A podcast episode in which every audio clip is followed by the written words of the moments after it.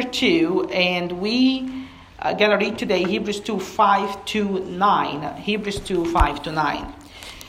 We have been in the book of Hebrews now for 10 weeks, and we start making progress. We are chapter 2, verse 9. That's good.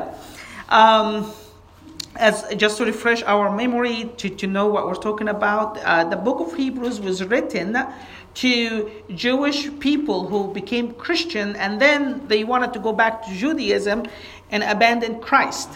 And the author of Hebrews wrote that book to them to tell them not to do it because he argued that Christianity or Christ is superior than Judaism, and he did that almost for the first 10 chapters. And then he gave them some practical tips. Why, how can they live their Christian life now and endure persecution and not be drifted away from the faith? And that was pretty much the focus of the last portion of chapter 10 all the way till the end of chapter 13.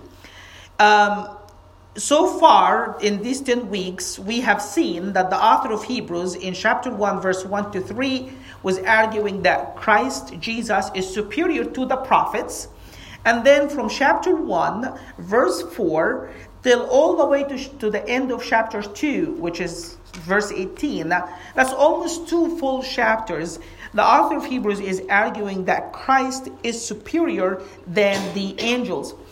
And in the midst of that argument that he's presenting to his readers, pretty much the first four verses of chapter 2, he paused, he stopped his argument, and he gave his reader the first warning. That's one of five warnings that he have throughout the book, encouraging his readers to really stick to the faith and really endure and never waver or never think about leaving the faith or abandoning the faith to go back to Judaism.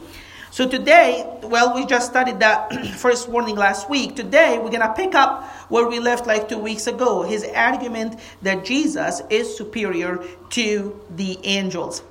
We have seen from chapter 1, verse 4, all the way till the end of chapter 1, that he has presented seven scriptures from the Old Testament to argue that Jesus is superior than the angels, not even from the New Testament and what we know about Jesus, but also purely based on the Old Testament. We see that Jesus is God in his nature, he's the creator of the angels, he's the one that the angels worship and serve. Now he's picking up the argument again from chapter 2, verse 5, all the way till the end of the chapter. He's arguing that Jesus is superior to the angels in spite of his humility, and in spite of the fact that he came down and, and became human for a little bit. So we pick up from there. Um, that's chapter 2, verse 5 to verse 9.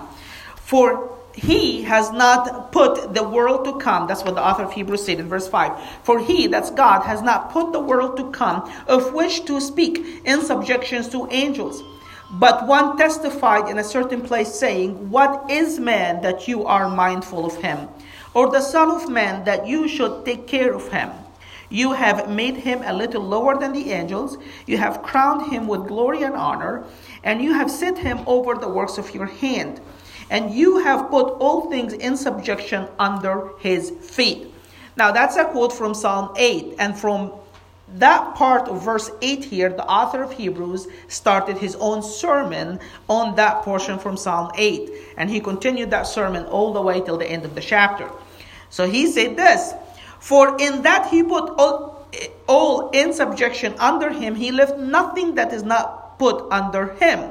But now we don't see yet all things put under him, but what we see is Jesus, who was made lower than the angels for a little bit, for a little while, for the suffering of death is crowned with glory and honor, that he, by the grace of God, might taste death for everyone. Amen? That's the portion we're going to stop at today. In verse 5, he said, For he did not put the world to come, of which we speak.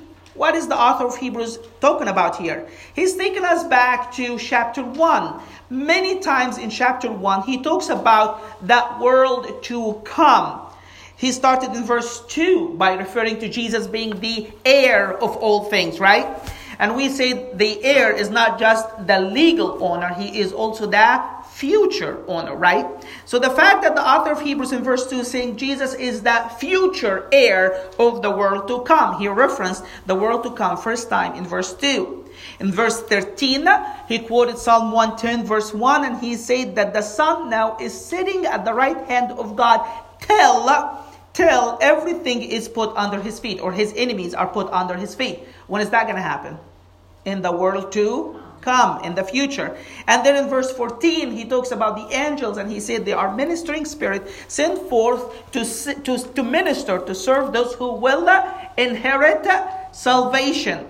We talked about that as well. When is that going to happen? In the world to come. So he's picking up where he left from chapter 1 here, and he said that this world to come will not be subject to any of the angels, but it will be subjected to the Son of God Himself. Amen?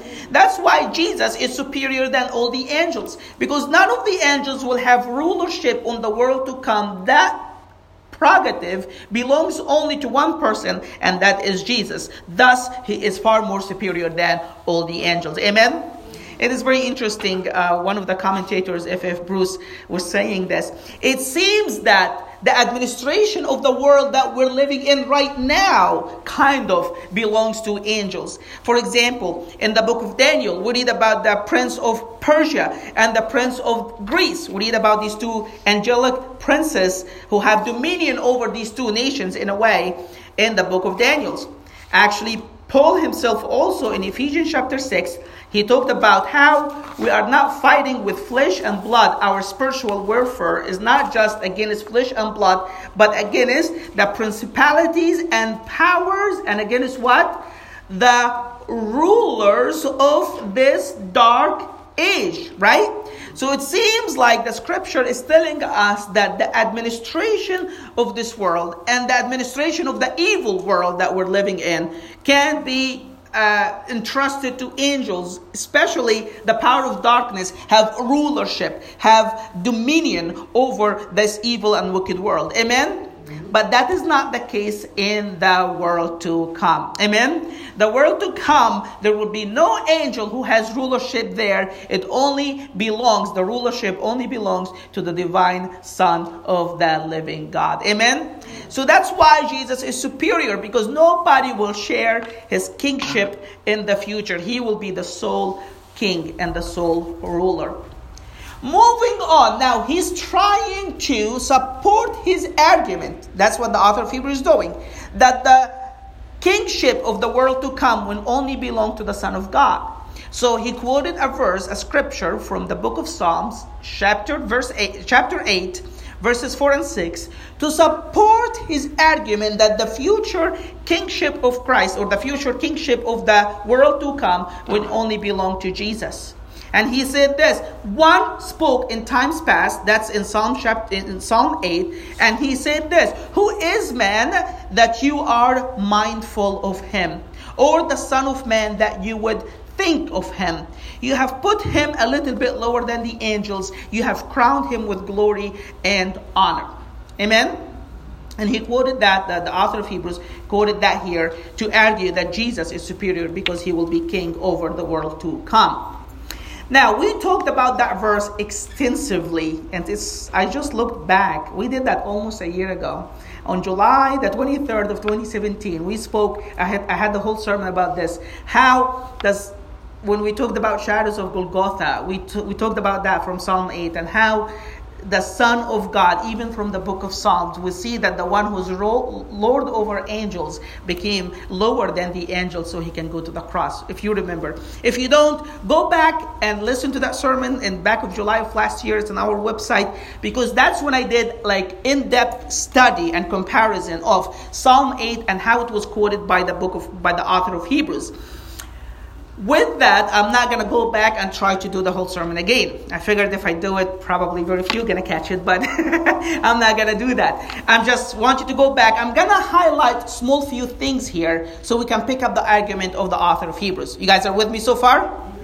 Okay. In Psalm 8, it seems like David was thinking about the account of creation. If you remember this stuff, David was thinking about the account of creation. He was thinking how God has created man. And then he said, Wow, when I, God, when I look at the works of your hand, the heavens that you have made, the works of your finger, what is man? Uh, he's saying, I am so small looking at your creation. What is man that you are mindful of him? And the Son of Man, in David's mind, when he say man or the Son of Man, he's talking about the same person, right? You and me, right? Or the Son of Man that you would visit him. You have made him a little bit lower than the angels in the rank, right?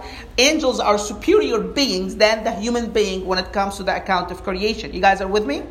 So he's saying, You have made him lower than the angels, and you have crowned him with glory and honor, right? So when David was reflecting on the account of creation, cool, and, and meditating and writing Psalm 8, think about this. In his mind, God making the man a little bit lower than the angels is the exact same thing as crowning him with glory and honor. You guys are with me? Right? Let, let, me repeat that again. Make sure you're with me. David is looking back on the account of creation and he said, God was so little, the human race is so little in comparison to this magnificent universe that you have created. So, what is man? He's so insignificant that you are mindful of him, or the Son of Man that you have visited him. And then he said, When God created man, you have made him lower than the angels in rank. The angels are spiritual, heavenly being, but the man is an earthly being. You have made him lower than the angels, and you have crown him with glory and honor by making him ruler over your creation. You guys are with me? So that's the exact same thing. Now, when the author of Hebrews quoted that verse, that scripture, and he applied it to Christ, he kind of like had his own spin on it. And if he's under the guidance of the Holy Spirit, has the right to do so. Amen? So the author of Hebrews, when applied that to Christ, he was actually referring to three different events. Something happened in the past, something is still happening in the present, and something will happen in the future. You guys are with me? He's now he's applying that verse to Christ, and he said, Jesus, this man, this Son of Man, was made lower than the angels. That's in the past, right? When he incarnated and was a human. You guys are with me? And we see him now crowned with glory and honor. That's a present, separate incident. You guys are with me? And in the future, he said, we will see everything subject under his feet in spite of the fact that we don't see it now. Amen? So this is not at all the intention of the psalmist David in Psalm 8, but the author of Hebrews took that verse, applied it to Christ, and he had his own spin on it, which is absolutely Praise God for it. Wonderful. Amen? You guys are with me? You understand how he interpreted Psalm 8 when he applied it specifically to Christ? You guys with me so far? Now, another thing here, which is very important to his argument throughout chapter 2. When David quoted in Psalm 8 said about man that you have made him a little lower than the angels, David obviously was talking about the rank, right? Angels are heavenly beings, they dwell in heaven, but man is made from the dust, is an earthly being, dwell on earth. So when David said that God has made man lower than the angels, he's talking about being lower in rank. You guys with me? Now that Greek word that used in the Septuagint can either mean lower in rank or lower for a little while, like just for a short period of time, can either refer to the rank or refer to the time. Okay? Now the author of Hebrews precisely said when he did his interpretation of Psalm 8 that Jesus was made for a little while, a little bit lower than the angels. You guys are with me? So he, even though the word carries both meaning, and even though the psalmist, the psalmist meant it as rank, the author of Hebrews spent it in a way to say, yeah, yeah, it means rank, but what I'm saying when it's applied to Christ, Jesus was made not lower in the rank than an angel, which he was made in this way, but it was a temporary thing that happened to Jesus. Amen? So he's saying that Jesus is superior to the angels in spite of his humility and his humanity because the fact that Jesus was made human was temporary, was not a permanent thing. Amen? And now the same Jesus who was made lower than the angels, we see him at this very moment crowned with glory and honor above all the angels at the right hand of God. Amen? And not only that, but in the future, everything will be subjected under his feet, including all angelic beings, right? As a matter of fact, everything in the world to come will be under subjection, under the feet of the divine Son of the living God. Amen? You guys see the argument of the author of Hebrews that Jesus is superior in spite of his humanity because his humanity was temporary in its nature. It was not a permanent thing. Amen? But in spite, this is so good. In spite of the fact, the author of Hebrews arguing that the humanity of Christ and his humility was temporary in its nature, it was eternal in its purposes. You guys are with me? That is the whole point of chapter 2, pretty much. He's saying this, and in spite of the fact that that humanity of Christ was temporary in its nature, because he said that Jesus was made only for a tiny little bit while lower than the angels. Amen? And in spite of the fact that his humanity was temporary in its nature, it was eternal in its purposes. Amen? And from verse 9 all the way to the end of chapter 2, he's telling us how the humility and Jesus becoming human like you and me has absolute eternal purposes. Amen? And he highlighted five eternal purposes that has been accomplished through the temporary humility of the Son of God. You guys are with me? Do you see how his argument is just so good and super smart? Amen? Now he goes on to present five eternal purposes that was accomplished through the humanity of the Son of God from verse 9 all the way till the end of chapter 2. The first purpose, eternal purpose that was accomplished, we see in verse 9, the very end of the chapter, so that by the grace of God he might taste death for everyone. Amen? That's the first purpose. Amen? Okay, I, I need more than this. Just one person won't cut it for me. Eh, you know, he that he might taste death on behalf of everyone. That's verse 9, the very end. Amen to that? Number two, the eternal purposes of the temporary humility of the Son of God is that he was made perfected as a captain of our salvation through suffering. We see that in verse 10. Here is what the author of Hebrews says. For it was fitting for him, that's the Father, of whom, for whom are all things, and by whom are all things, in bringing many sons to glory, to make the captain of their salvation perfect through suffering. Amen? That's the second eternal purpose. The third eternal purpose that Jesus will not be ashamed to call us brethren. Amen?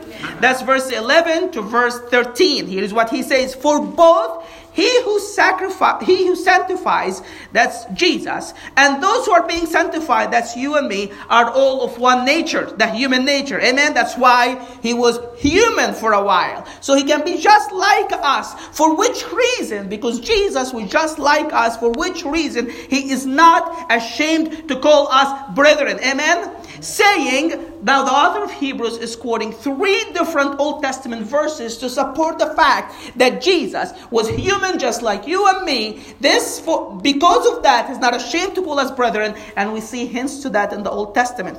Saying, I will declare your name to my brethren in the midst of the assembly, I will sing praise to you. And again, the second quote, I will put my trust in him. And the third quote, Here am I and the children whom God has given me. Amen. We'll discuss that in details in a few weeks. But the third eternal purpose of the temporary humility of the Son of God is that now, this is so good. This is just praise God. Jesus is not ashamed to call us brethren. Amen. Number four, so he can destroy the work of the devil. We see that in chapter 2, verse 14 to 16. In as much as, again, the purposes of the humility of the Son of God, in as much as the children have partaken of flesh and blood, were human. He himself likewise shared the same, that through death he might destroy the one who has the power of death, that is the devil. Amen? And release those, that's you and me, who because of the fear of death spent all their lifetime subject to bondage. For indeed he does not give aid to angels, but he gave aid to the seed of Abraham. Why? Because he's just like them. He was just like them at one point. Amen? The five and final eternal purpose that the author of Hebrews still in us that was accomplished through that temporary humiliation of the Son of God is that he can become a merciful and gracious and faithful high priest. Amen. Verse 17. Therefore, in all things, why in all things? Because he was just like us in all things. Amen. Therefore, in all things, he had to be made like his brethren that he might be merciful and faithful high priest in things pertaining to God, to make propitiation for the sins of the people. For in that he himself has suffered, being tempted, he is able to aid those who are being tempted. Amen. I don't know about you, just reading this passage and sitting down, it can't get any more powerful than this. Amen? It's just as good as it gets. Amen? So, this is what we're going to be talking about for the next few weeks.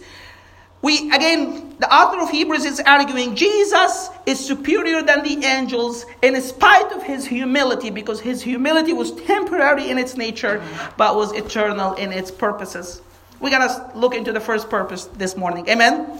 The first purpose we read about in verse 9 so that he, by the grace of God, might taste death for everyone. Amen?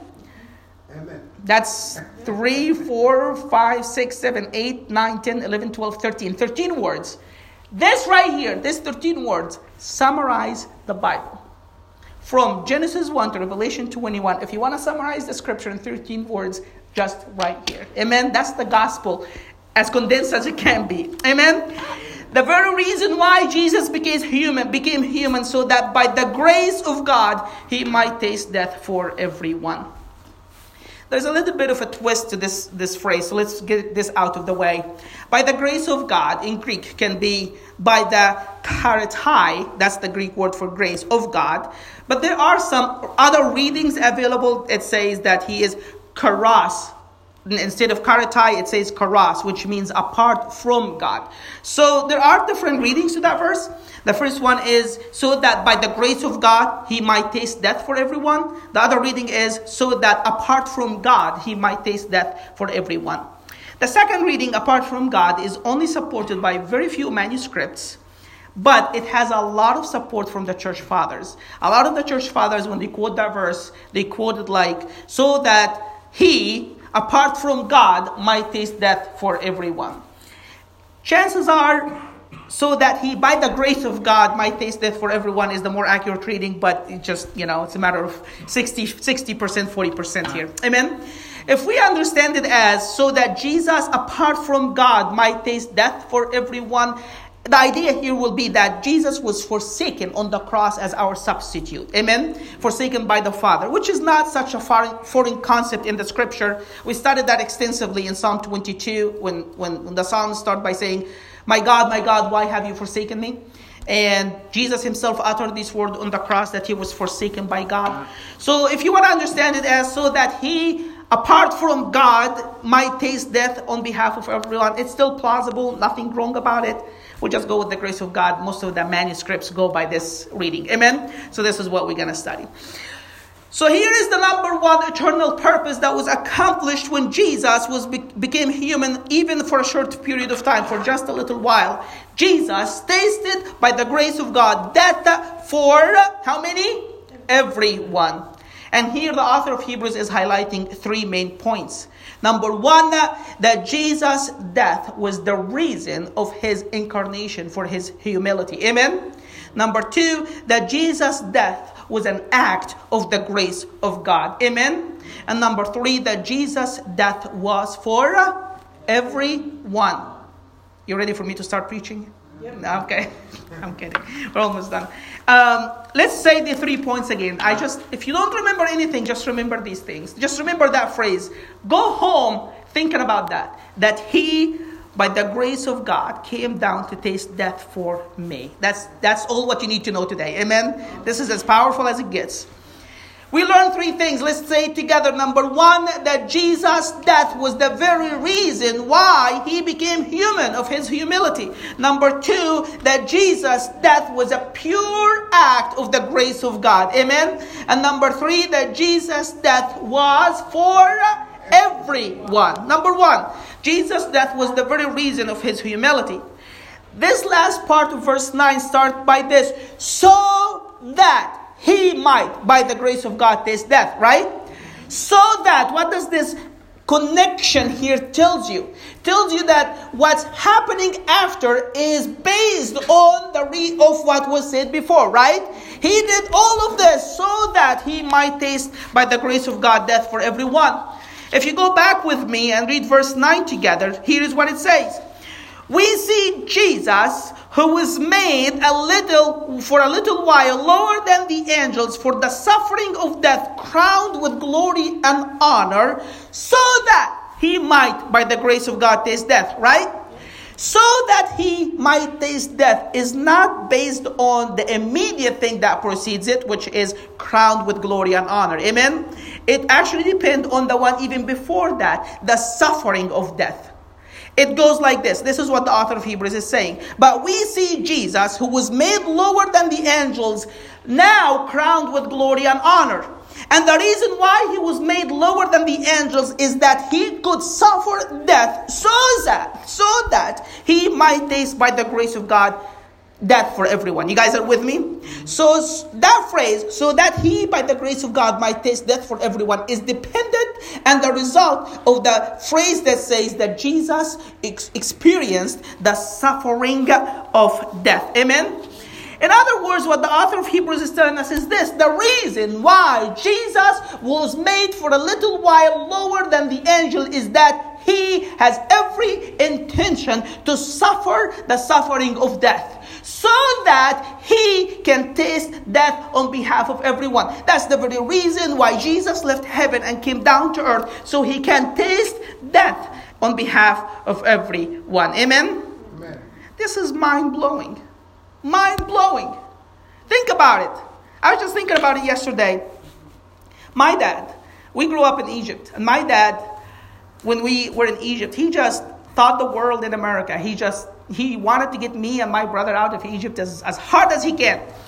He just thought that we'd be better off moving here to the West. And there's like the lottery thing that the government does every year. And I think for 15 years faithfully, my dad will apply every single year for every one of us because he said anyone gets out of here is good, right? He just wanted to get anybody out, all of us out, whatever he can do, he's happy. He just want to do something about it. But think about that. He was intentional and everything he was trying to do is to improve our lives, right? At least from his perspective, right? He wanted to do better for us. He wanted us to do good. Nobody really in their sound mind will choose something that can end up being bad for them, right? If you do it, you're not really the brightest of all, right? People do dumb mistakes, but that's not good choices, right? A good choice should usually improve your condition. If the choice you make worsen your condition, usually that's not a good choice, right? Think about that. Jesus is the divine Son of the living God for all eternity. Multitudes, thousands, even millions of angels worship him. He doesn't need to come down to earth. He doesn't need to go to the cross for any one of us. He doesn't have to choose the cross. He is God in his nature. Everything that has breath in this universe, praise and exalt his matchless name. Amen? Amen? But he chose, look at this. He chose to leave all that glory to come down to earth. Not just to live as a king like a lot of people live. He chose willingly to come down earth for the sole purpose to go to the cross. I don't know about you, this is mind blowing, right? That he will leave all this glory, come down to earth, not just to be king over all the kings of this earth or be the master over every master in this earth, but actually to willingly choose to go to the cross so he can die and taste death on behalf of every one of us. Amen? This is the love of God to its absolute climax. You can, you can never see any love greater than this. Jesus came down that he might taste death. Obviously, this is a figure of speech. It, li- it literally means this that Jesus experienced death in all what it is. And it was used many other times in the scripture. The idea here is that Christ, because he even was sinless, he did not experience any sort of sin like any of us. Because of his sinlessness, this, this realized, he even realized more the awfulness of death in a way that none of us could could even imagine because Christ was absolutely pure and sinless. Amen? He tasted the awfulness of death on behalf of everyone. Amen? Amen. Now, the very fact that Jesus came down from heaven willingly and purposefully so he can go to the cross is not just the author of Hebrews idea here. Jesus himself said that. In Mark 10 45, he said this about himself. For even the Son of Man came not to, look at this, not to be served, but to serve. And didn't stop there, but also so he can give his life as a ransom for many. Jesus said, This is the very reason I have come so I can go to the cross and be the substitute for many to endure and take upon myself the very judgment of God that they rightly brought upon themselves. Amen. Hebrews 9:26, the author of Hebrews later tells us this. For then, if, if Jesus was like the Old Testament high priest who had to offer sacrifices every, every year, for then, if he was like them, he would have to suffer repeatedly since the foundation of the world.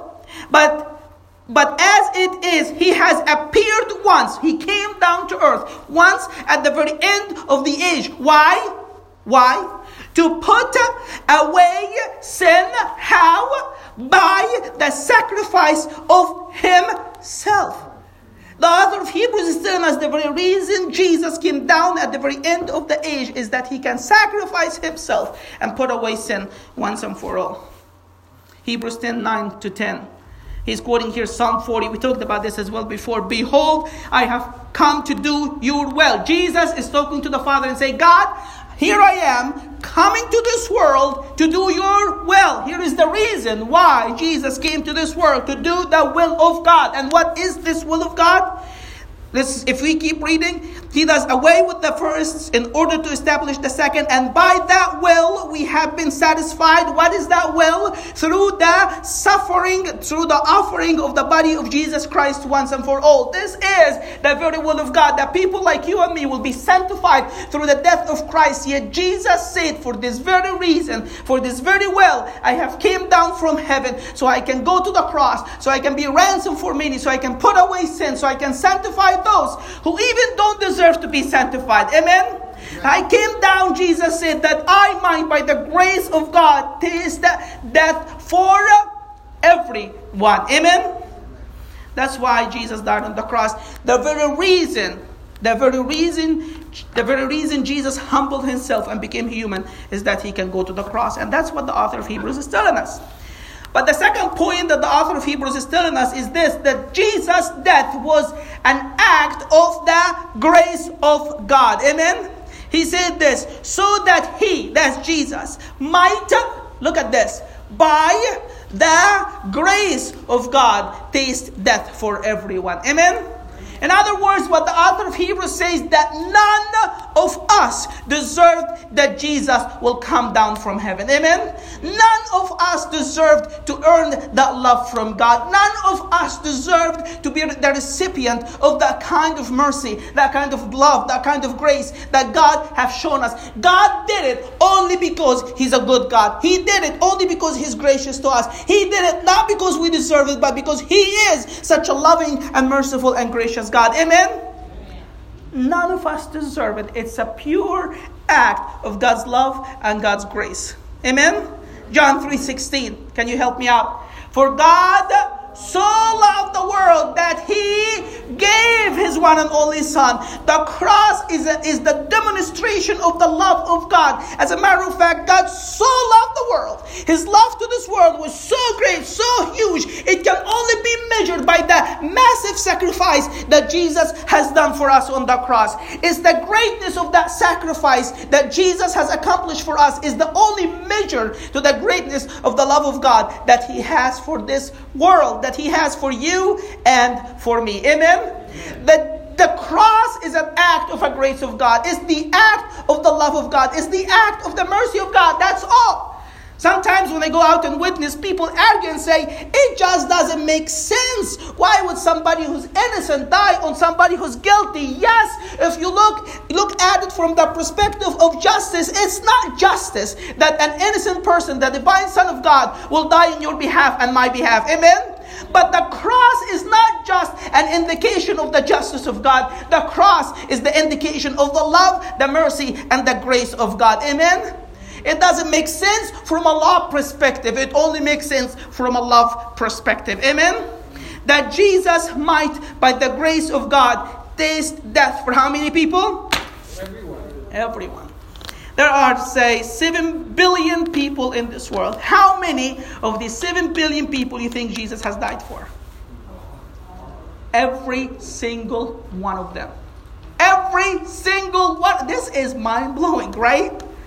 Well, let me just tell you something. The very fact that Jesus needed to taste death for everyone tells us that everyone is subject to death before the holy and righteous God. Amen? Think about it this way if only 75% of this world are subject to the judgment of God and 25% can actually make it on their own, Jesus would have not needed to die for the 100%, right? He would only needed to die for the 75% who messed it so bad, right?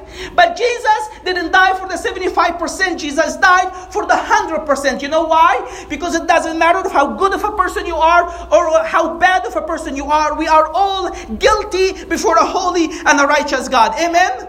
And because we're guilty, we are subject to the eternal punishment and the wrath of God. We're all subject to that eternal death. That's why Jesus came and tasted death on behalf of everyone because every single one of us is under the judgment and the wrath of God. Amen?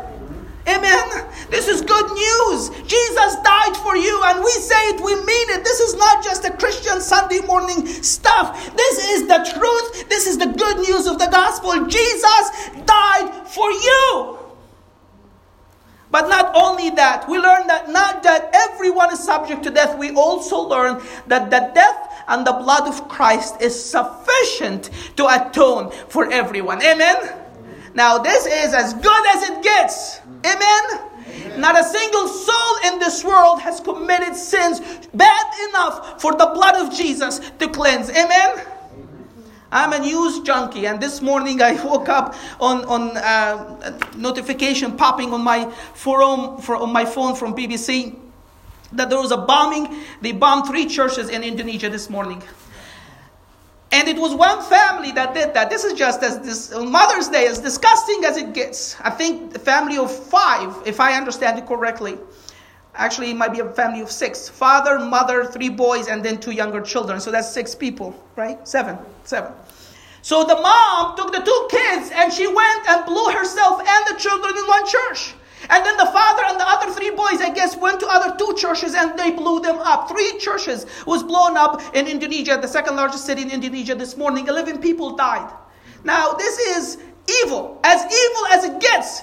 For a mother to be willing to do that to her kids, this is just as evil as it gets, right?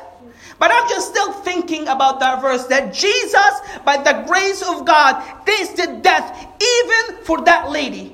Even for that man, even for the kids, it doesn't matter how wicked or how evil they are. Jesus loved them so much so that he was willing to come down from heaven intentionally and purposefully go to the cross so he can die on their behalf and take upon himself God's judgment so they can have life. Amen.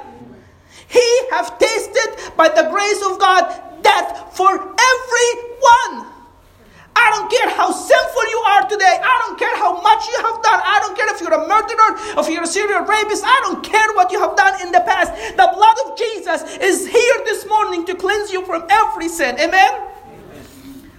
Let's close our eyes and pray.